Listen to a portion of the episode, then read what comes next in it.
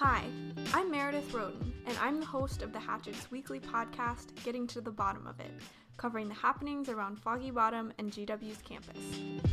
It's the week after campus turmoil over University President Thomas LeBlanc's comments about divestment, and I'm here with Administration Editor Zach Schoenfeld to talk about how the Faculty Senate meeting went after this week. So, so the Faculty Association, some of whom are on the faculty senate as well made a statement condemning LeBlanc's video response, and so I thought it was going to be kind of an overthrow of you know LeBlanc just like yelling at each other about this, but actually that's not what they talked about at all because LeBlanc wasn't even there.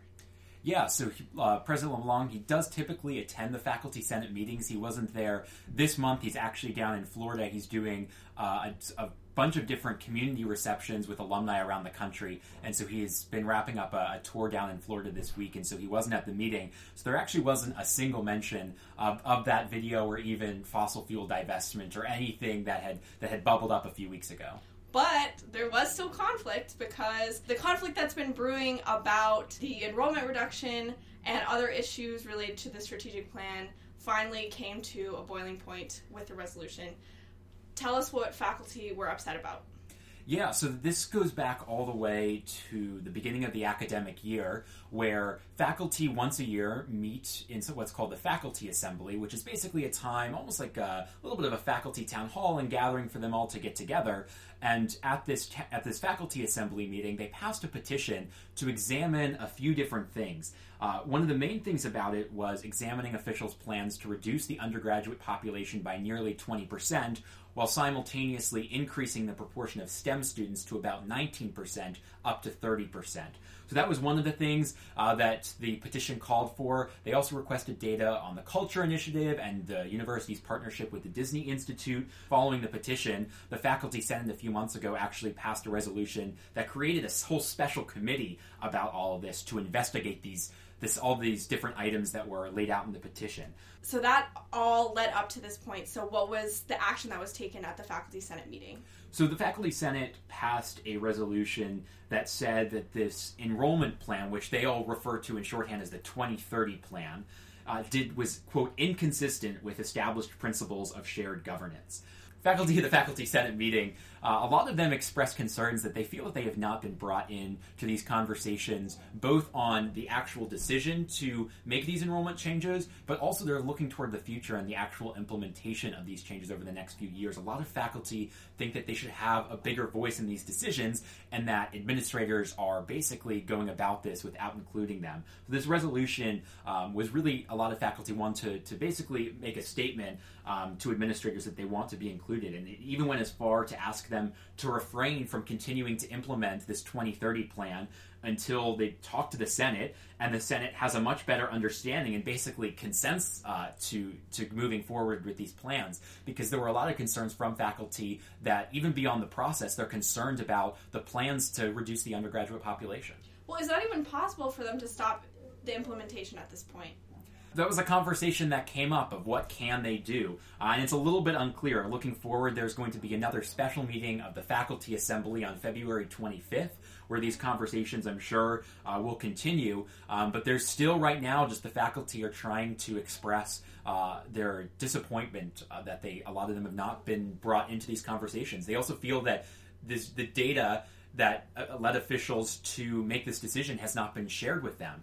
Um, and it, you know the someone who uh, Sarah Wagner, a professor who's been helping leading this effort on behalf of the faculty, um, said at one point that she has not seen any data that had led to a logical conclusion to support this 2030 enrollment plan. So she's she's one of faculty, uh, one member of the faculty who's just very concerned that there's you know we're basically going into this without a clear consensus of why we're doing this in the first place. Well, and University President Thomas LeBlanc wasn't there at the meeting, but there were members of the administration. How did they respond to this?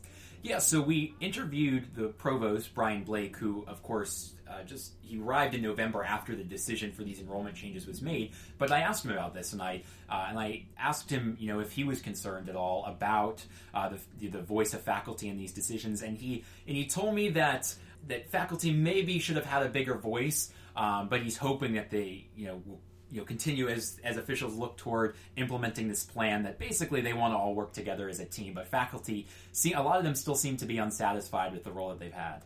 Is the administration getting worried about at this point just like the appearance of it all because it's really a majority of people on the faculty senate who are concerned about this and have this issue with the administration. The administration seems to continue moving forward with these plans. The strategic planning process, which is going on, the charges of some of the committees actually they build in an assumption that we are going to reduce the undergraduate population by nearly 20%. There's no indication from administrators that they want to go away from this plan. However, they have told us um, a few different times now that they are going to, as we go along with actually implementing this plan over the next five years or so, they'll look at the data as it comes in over these first few years and if they realize that this isn't working and it's not everything they hope to be, they do say they will plan to pivot and actually change their plans based on how this the, the actual out, results and outcomes of the next few years. So where do we go from here? Obviously, the faculty assembly is having a special meeting to kind of address all of this.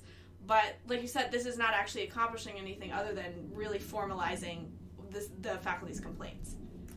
so when the faculty assembly meets later this month, the end of February, they will consider a resolution that has been signed by 64 members of the faculty that is a little bit similar to the resolution passed by the faculty senate. Um, but you know, one of the clauses in it, it says that the faculty assembly will actually reject the premise of the 2030 plan. And they'll ex- and the resolution also states that they want to express their deep concerns for the plan, both on its impact on diversity and also on the budget implications. We heard a lot of discussion at the faculty senate meeting that there's no necessarily a clear answer on how much this is going to cost the university. We've heard figures thrown around of about 64 million, we've heard 80 million. So it seems to be somewhere in that range, but from some faculty there seems to be still some confusion about exactly the impacts about this on the university's finances.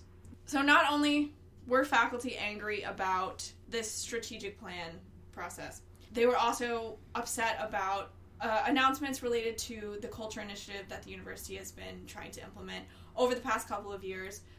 Can you explain that? Yeah, so as part of this petition that was created back in October for the faculty assembly meeting, one of the items was specifically related to the culture initiative. So GW has partnered with the Disney Institute um, to help them facilitate the process of improving GW's what they're calling institutional culture. And so there's been concerns ever since this partnership started from some faculty surrounding the cost of this partnership. Um, they first did a survey of all the faculty, but now it's an extended partnership that'll last um, for about another year or so. Um, and Disney is helping facilitate this initiative. And so, as part of the uh, as part of the faculty assembly petition, um, one of the things that it called on faculty senate committees to do was to investigate the cost of this partnership and request that data. And these committees came back and requested the information, um, but the administrators declined to provide it to them. And they're saying that under contractual obligations with the Disney Institute, they're actually not allowed to disclose the amount that the university is paying the Disney Institute for their help. But there are still definitely some un, uh, unresolved concerns from faculty not knowing the amount of that cost. Well, thanks, Zach, for the rundown of everything that we missed. Thanks for having me.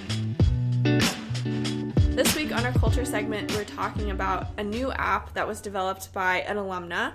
Sydney, can you tell us more about what this app does? So, alumna Miriam Nusrat created the app Critter Needs, and it helps to build empathy towards animals. So, what does the app actually do? It's a gaming app, so kids can play it, and there's three levels where you learn different skills about how to treat animals and the correct ways to prevent things like animal abuse. I had a game when I was like in middle school. There was a game where you could like care for your different pets and things like that. So is it like that or is it more more educational? I would say it's more educational than that. So it's not kind of like your DS, like let's feed the dogs kind of thing. Yeah, that's what I, I was totally thinking did. of. Yeah, yeah. Um, it has like a little more of an educational element to it, um, but I can walk you through some of the levels.